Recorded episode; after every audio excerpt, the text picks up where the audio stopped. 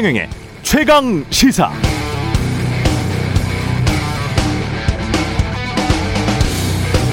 네, 오미크론 코로나 변이 바이러스에 대해서 알려진 건 많지 않습니다. 전염 속도가 매우 빠른 것 같다는 보도 정도, 이마저도 얼마나 전염 속도가 빠른지, 예를 들어서 델타 바이러스보다 더 빠른 건지는 더블유에이치오 세계보건기구도 아직 확답을 할 수 없다는 것이고요.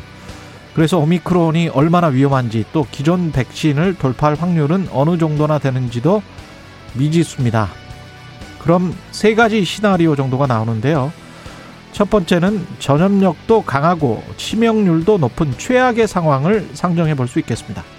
두 번째는 변이 바이러스가 확인은 되지만 흐지부지 사라질 확률도 있습니다. 실제로 람다나 뮤 변이 바이러스도 전 세계적으로 대유행하지 않고 그냥 흐지부지 사라져버리는 상황이 있었습니다. 마지막으로 전염력은 매우 강하고 치명률이 현재 낮다면, 이게 최선의 시나리오인데요. 오미크론이 다른 변이 바이러스를 압도해서 인류가 집단 면역에 이르고 사망자는 별로 없는 독감 같은 걸로 변하게 될 수도 있겠습니다. 결론은 아직 모른다는 건데요. 우리가 몰랐을 때 더 무서운 거잖아요. 바이러스가 우리, 우리를 집어삼키기 전에 우리의 불안한 마음, 인간의 공포가 인간을 망가뜨릴 수도 있다는 점도 경계해야 할 것 같습니다.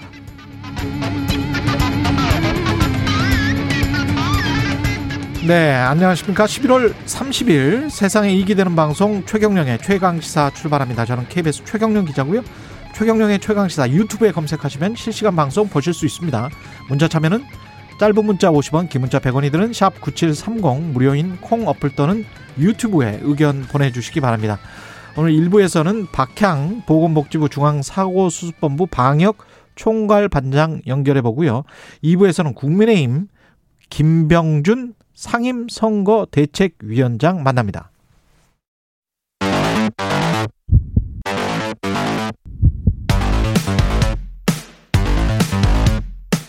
오늘 아침 가장 뜨거운 뉴스, 뉴스 언박싱.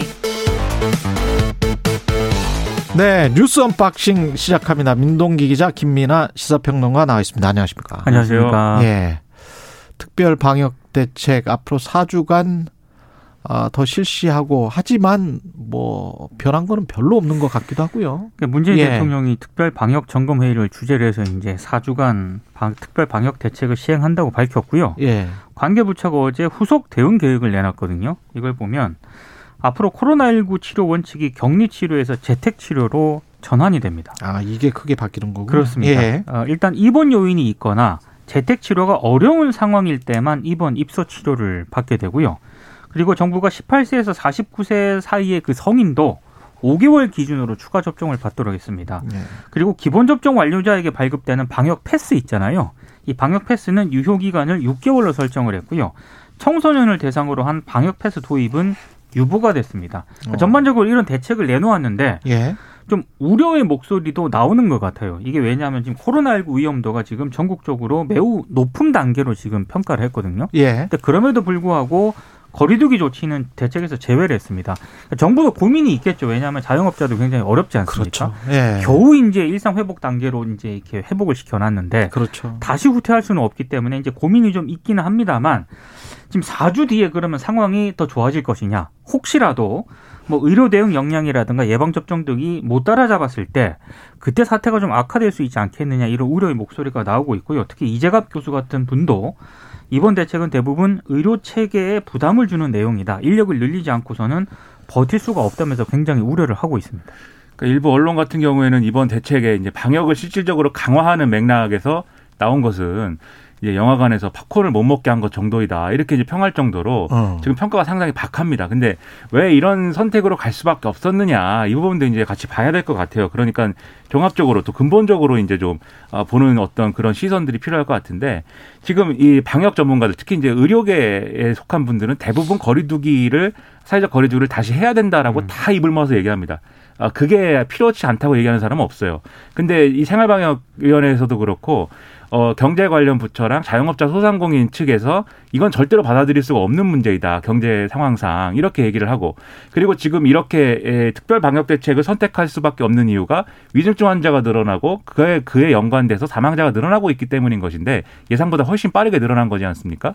근데 이 내목을 또 이 막으려면은 병상 확충을 적극적으로 해야 되는데 병상 확충도 공공병원에 있는 병상들을 갑자기 뭐 늘릴 수도 없는 것이고 민간 병원의 병상을 또 이렇게 뺏어오는 것도 행정명령을 물론 내리긴 하지만 쉽지는 않은 부분들이 있는 것이죠. 그러니까 이것도 안 되고 그럼 남은 것은 이제 그러면은 어쨌든 병, 이 의료 역량에 좀 부담을 줄여줘야 되니까 병원에 갈 필요까지 없는 분들은 재택에 있으시고 그다음에 특히 이제 중증 환자들 중에 고령층에서 지금 많이 발생하고 있기 때문에 고령층에서의 추가 접종을 빨리빨리 할 수 있도록 하자. 이런 거 정도거든요. 예. 그러니까 종합해 보면은 예를 들면 소상공인 자영업자들에 대한 지원을 우리가 그 이전부터 훨씬 더 강하게 할 수 있는 그런 어떤 그 인프라가 있었으면 거리두기를 할 수 있었을 것이고, 그리고 의료 역량 관련해서도 공공의료라든가 또는 지금 이 감염병에 대응할 수 있는 어떤 특화된 어떤 그러한 이 제도라든가 이런 것들이 있었다고 한다면 더 이 병상 관련돼서도 더 잘 대응을 할 수 있었을 것인데.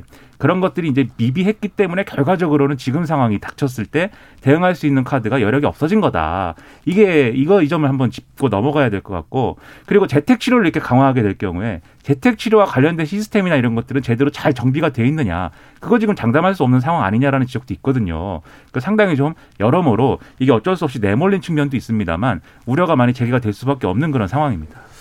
그리고 이게 입원 요인이 있거나 재택치료가 어려운 경우에 관한 판단을 결국은 보건당국자들이 할 그렇죠. 수밖에 없잖아요. 네. 일선 보건소랄지 뭐 이런 쪽에서 할 수밖에 없는 건데 이렇게 되면 굉장히 이제 박하게 평가를 하게 될 거란 말이죠. 그 정도면 재택에 집에 계셔도 됩니다. 뭐 이런 식으로 하게 될 텐데 거기에서 나오는 불만도 상당히 있을 수 있겠습니다.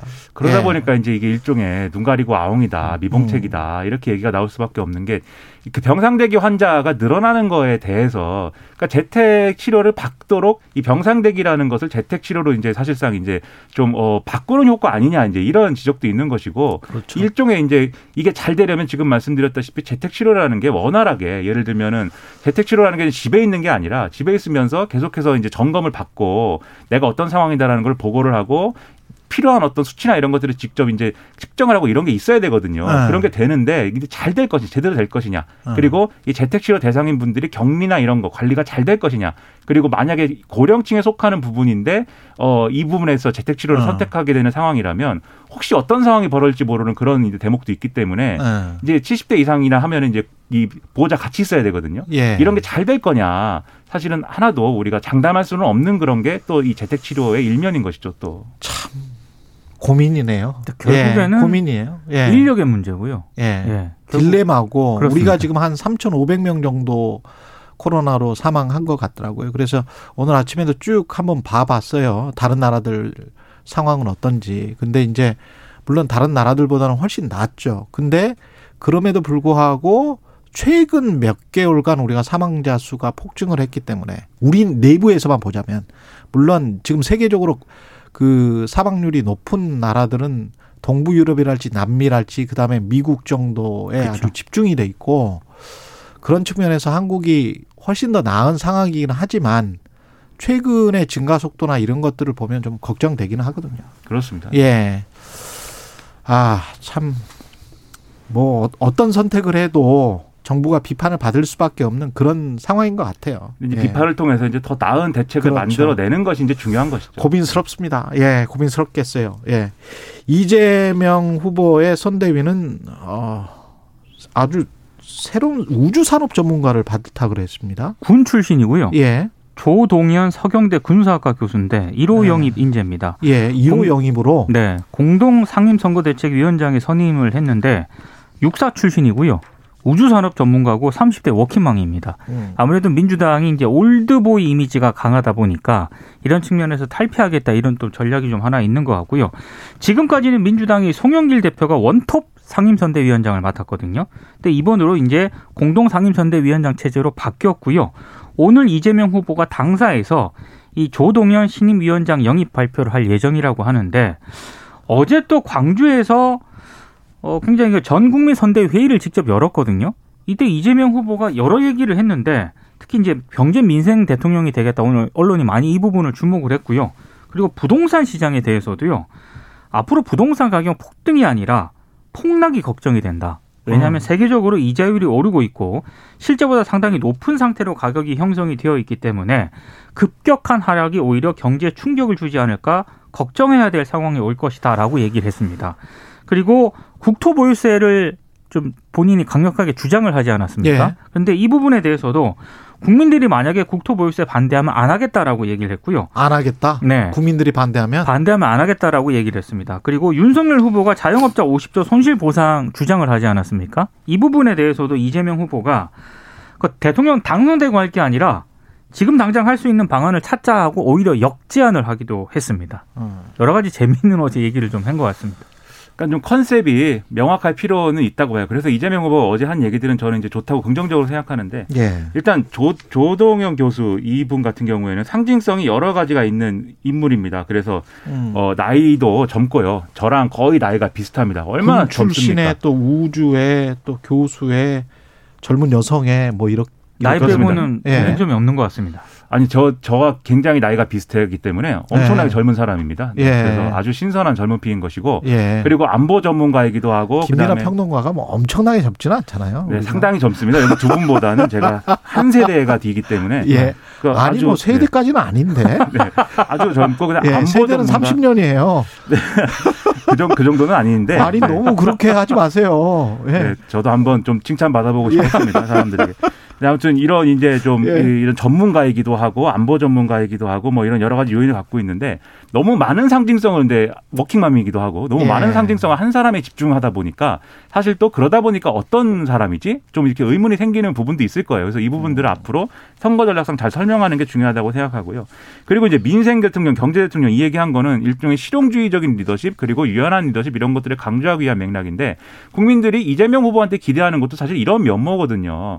그리고 특히 이제 윤석열 후보가 얘기한 자영업자 오십조 손실보상에 대해서 오히려 같이 하자 이렇게 얘기하는 것도 저는 이 국민들이 받아들이기에 받아들일 때는 신선하고 좋다고 생각할 것 같아요. 여야의 후보들이 서로 그렇게 죽일 듯이 싸우다가 이렇게 같이 할 수 있는 거에 대해서는 같이 논의하는 것은 굉장히 좋은 모습 아닙니까? 예. 다만 이 오십조 얘기도 그동안 좀 현실성이 없다. 오십조를 어디서 마련하느냐 이런 비판이 있었기 때문에 음. 반드시 오십조를 이번에 예산이 꼭 만들어낸다 이런 개념이라기보다는 줄여서라도 그렇죠. 그렇죠. 오십조로 예. 시작을 했지만 실질적으로 자영업자 소상공인에게 도움을 줄 수 있는 방안을 윤석열 후보하고 이재명 후보가 적시. 같이 만들어낸다. 예. 이, 이 방법을 보여주는 게 두 후보 모두에게 예. 상당한 도움이 될 거라고 저는 생각합니다. 어, 윤석열 후보는 이수정 교수를 공동선대위원장으로 또 인선을 확정을 했고요. 그런데 국민의힘은 분위기가 좀 묘합니다. 일단 이준석 대표가 이수정 교수 반대했거든요. 예. 그때 선대위에 합류를 했고요. 특히 이준석 대표가 선대위 회의 전 어제 그 인터뷰를 했거든요. 그때 이수정 교수 영입이 지지층에게 혼란을 줄 수도 있다. 이렇게 반대 입장을 밝혔는데 얼마 뒤에 바로 이제 인선안이 통과가 됐습니다. 그러니까 이준석 대표 입장에서는 굉장히 좀 이상한 그런 모양새가 됐고요. 그리고 지금 공동선대위원장에 또 조경태 의원도 기용을 했거든요. 예. 아무래도 원팀 기조를 강조하겠다 이런 좀 의도가 있는 것 같고요. 그리고 장제원 의원이 강력하게 거론이 됐었던 후보 비서실장 예. 초선 서일준 의원이 임명이 됐습니다. 그리고 네거티브 검증 단장에는요. 고발사주 의혹 고발장을 이 당에 전달을 해서 도마에 올랐던 정점식 의원이 또 선임이 됐습니다. 그렇군요. 어제 상당히 특이했던 상황 중에 하나가 이준석 대표가 어제 하루 종일 이제 이른바 뭐 패싱 논란 이런 것에 계속 대응하다가 어, 페이스북에다가 이제 의미심장한 한마디를 남기고 연락을 끊어버린 사건이 있었는데, 예. 과연 그 열, 그 의미심장한 글이 오늘 어떤 상황으로 이어질지 상당히 좀. 뭐라 그랬는데? 어, 그렇다면 여기까지입니다. 요것만 딱 썼습니다. 그렇습니다. 아, 그렇다면 여기까지입니다? 그래서 언론들의 어떻게 해석을 해놨나 제가 아침에 보니까요. 예. 어, 자기네들도 이제 추정을 해야 되지 않습니까? 그렇죠. 자세한 내막은 알 수 없지만, 선대위 업무와 관련해 중대한 결심을 한 것으로 추측이 된다 이렇게 썼더라고요. 대부분. 그러니까 이 시각들이 이런 시각들이 많은 것 같아요. 아예 선대위 업무를 보이콧할 것이다. 뭐 그렇죠. 이런 시각도 예. 있고 왜냐하면 이 세종시 방문이나 이런 일정들을 자신에게 알려주지 않은 상태에서 그냥 언론에 이준석 대표도 같이 간다 뭐 이렇게 나온 거에 대해서 언론 플레이를 한 거죠. 그렇죠. 왜 뭐 물어보지 않느냐 이렇게 반응했는데 언론의 해석은 이렇습니다. 윤석열 후보 측에서 이준석 대표를 그러니까 뭐 이렇게 좀 어, 괴롭힌다거나 이렇게 배제한다거나 이렇다기보다는 아예 신경도 안 쓰는 거 아니냐 이런 해석이 지금 나올 정도거든요. 예. 그러니까 상당히 그거에 대한 불만 표출이라고 보는데, 근데 이게 사실 이수, 이수정 교수 영입이라든지 이런 문제에서도 불거진 문제입니다. 이준석 대표가 이수정 교수 영입에 반대했는데 윤석열 후보가 밀어붙였다 뭐 이렇게 얘기가 되는 거잖아요. 예. 저는 여기에 총체적 난국이 있다고 보는데, 첫째로 이수정 교수가 선대위에 영입하는 것을 반대할 정도의 그런 이수정 교수가 그런 인물인가? 그렇지는 않거든요. 전문가이고. 그러니까요. 그렇죠. 전문가이고 반대할 이준석 이유가. 이준석 대표는 왜 반대한 거예요? 일단 이대남 쪽을 아, 그 겨냥을 해서 때문에? 이준석 대표는 그게 이제 득표 전략이라고 생각을 하고 있는데, 이수정 교수는 어떤 그런 이미지와는 맞지 않는다. 그래서 오히려 지지층 확보에 걸림돌이 될 수 있다라고 생각을 하는 것 같습니다. 이준석 대표의 생각은. 그러니까 지금 뭐 범죄 심리학이나 프로파일링이 문제여서 반대하는 건 아니지 않습니까? 그렇죠. 말씀하신 네. 대로 결국 그 문제인데 그거 좋은 전략이냐 상당한 의문인 것이고, 그렇죠. 그리고 이수정 교수가 영입 못할 정도 인물도 아닌데 이걸 굳이 반대하고 있다. 그런데 이 반대를 뚫고 윤석열 후보가 이수정 교수를 임명한 맥락이, 데려온 맥락이 이준석 대표 패싱이다. 이 최악의 조합이요. 이게 아니라 거꾸로 돼야죠.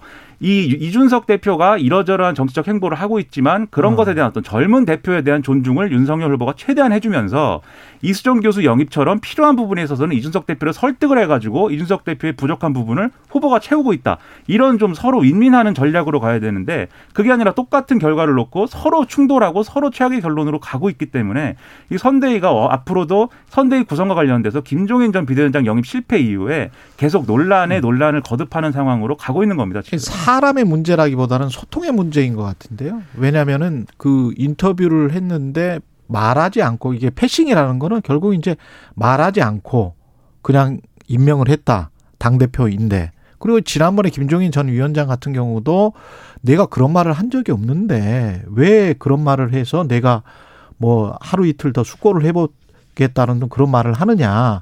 그러면서부터 이렇게 좀 어깃장이 났었잖아요. 그 소통의 문제가 좀 있네요. 소통의 예. 문제 플러스 음.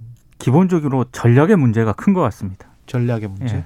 그리고 어제 이제 장제원 의원 뭐 비선 실세설 이런 것도 거론되면서 이제 그런 문제도 불거지는 건데, 방금 예. 소통의 문제라고 말씀하셨듯이 소통이라는 부분에서 있어서는 뭐 후보와 그다음에 그 대상이 되는 사람 둘 간의 어떤 소통도 필요한 것이지만 그 중간에 메시지를 전달하는 사람과 그리고 그 소통에 따르는 어떤 정치적 맥락을 형성하는 사람들의 어떤 태도랄까 이런 게 중요한 거거든요. 예를 들면 장제원 의원이라는 인물에 대해서 윤석열 후보가 이전까지 그러한 어떤 의리나 이런 차원에서 계속해서 이제 신임을 주고 있지, 주고 있는 상황과 그리고 장제원 의원을 굳이 비서실장으로 쓰고 싶다는 의향, 그리고 장제원 의원이 김종인 전 비대위원장과 이준석 대표하고 대립하고 있다는 맥락, 이게 다 합쳐져가지고 장제원 비선실세설이 된 거잖아요. 예. 그러니까 이런 것은 당연히 소통의 문제지만 그 소통의 문제 배후에는 역시 그런 정치적인 맥락과 그 후보가 이런 상황들에 대한 교통정리를 정확히 하지 못할 수 있는 어떤 미숙함 이런 것들이 같이 작용하고 있기 때문에 예. 이게 상당히 앞으로도 문제가 될 거라는 겁니다. 디만에서 백 일 앞두고 각종 여론조사 나왔는데 케이비에스 여론조사에서 이재명 윤석열 삼십오 점 오 퍼센트가 똑같이 나오는 이런 공정한, 여론조사는 처음 봤습니다. 공정한 언론사, 공정한 여론조사예요. 수치가 똑같은 걸 저도 처음 예, 봤어요. 처음 봤어요. 그리고 정의당 심상정 후보는 사 점 사, 국민의당 예. 안철수 후보는 삼 점 오 퍼센트인데요. 이게 삼 주 전에 윤석열 후보가 선출이 됐을 때 케이비에스가 여론조사를 했거든요. 예. 그때와 비교해서는 격차가 굉장히 많이 줄어들었고요. 그때는 언제 얼마 나왔죠? 그때는 거의 한 두 자릿수 격차로 아, 아마 벌어졌을 겁니다. 그랬군요. 예. 예. 왜냐하면 그때 여론조사들이 다들 비슷했거든요. 예. 근데 재밌는 게 이십, 삼십 대 표심인데 이번 케이비에스 여론조사에서 예. 이십 대 이하는 육십이 퍼센트가 지지 후보 바꿀 수 있다라고 얘기를 했고요. 삼십 대는 또 절반 가까이가 지지 후보 바꿀 수 있다라고 얘기를 했습니다. 그러니까 이십, 삼십 대는 여전히 표심이 그렇지. 유동적이다 이렇게 좀 평가를 하고 있는 것 같고요. 근데 비호감도는 사실 별 의미가 없는 것 같습니다. 거의 모든 대선 후보들의 비호감도가 압도적으로 높은 그런 그런 상황입니다. 그러니까 여론조사가 지금까지 이 최근에 나온 여론, 여론조사를 다 종합해 보면은 오차범위 내에 윤석열 후보가 다소 이제 앞서가는 그러한 형국, 오차범위 내입니다만. 그러한 형국의 박빙의 상황이 이제 다시 조성됐다 이렇게 볼 수가 있는 거거든요. 그런데 한 이 주, 삼 주 전만 해도 이재명 후보가 크게 밀리는 그런 상황이 조성되지 않았습니까? 그렇죠. 윤석열 후보가 컨벤션 효과로 얻어진 그러한 지지율을 이제 유지 얼마나 유지하면서 긍정적인 어떤 결론으로 쭉 갈 수 있을 거냐가 관건이었던 건데 음. 이제 그 기회를 잘 살리지 못했다고 보고요. 그리고 이재명 후보는 지금 여러 가지 변화라든가 이런 것들을 자기가 보여주려고 상당히 좀 어, 굉장히 속도를 내면서 가속도를 내면서 이러한 부분들이 국민들에게 어필하는 부분도 있는 것 같아요. 같아요. 하지만 여론조사라는 게 지금도 말씀드렸듯이 계속 오르락내리락 하면서 앞으로 백 일 남았습니다만 이 백 일이 우리 사람의 시간으로는 굉장히 긴 시간일 수 있는데 선거의 시간, 네, 엄, 짧은 시간일 수 있는데 선거의 예. 시간은 상당히 또 긴 시간일 수 있기 때문에 깁니다. 오르락내리락 계속 네, 할 것 같습니다. 그럼요. 예. 방금 말씀드린 여론조사 케이비에스가 한국리서치에 의뢰해서 지난 이십육 일부터 사흘간 전국 만 열여덟 세 이상 남녀 천 명에 대해서 휴대전화 가상번호 활용한 전화 면접 방식으로 조사를 했고요. 응답률은 이십일 점 오 퍼센트, 표본 오차는 구십오 퍼센트, 신뢰 수준에서 플러스 마이너스 삼 점 일 퍼센트포인트. 자세한 내용은 케이비에스 홈페이지나 중앙여론조사심의위 홈페이지 가시면 됩니다. 오늘 여기까지 해야 되겠습니다. 또 사십 분 넘었네요. 중요한 분이 나오셔야 되니까. 예. 네. 뉴스 언박싱 민동기 기자, 김민아 평론가였습니다. 고맙습니다. 고맙습니다. 고맙습니다. 예. 케이비에스 일 라디오 최경영의 최강시사 듣고 계신 지금 시각은 일곱 시 사십일 분입니다.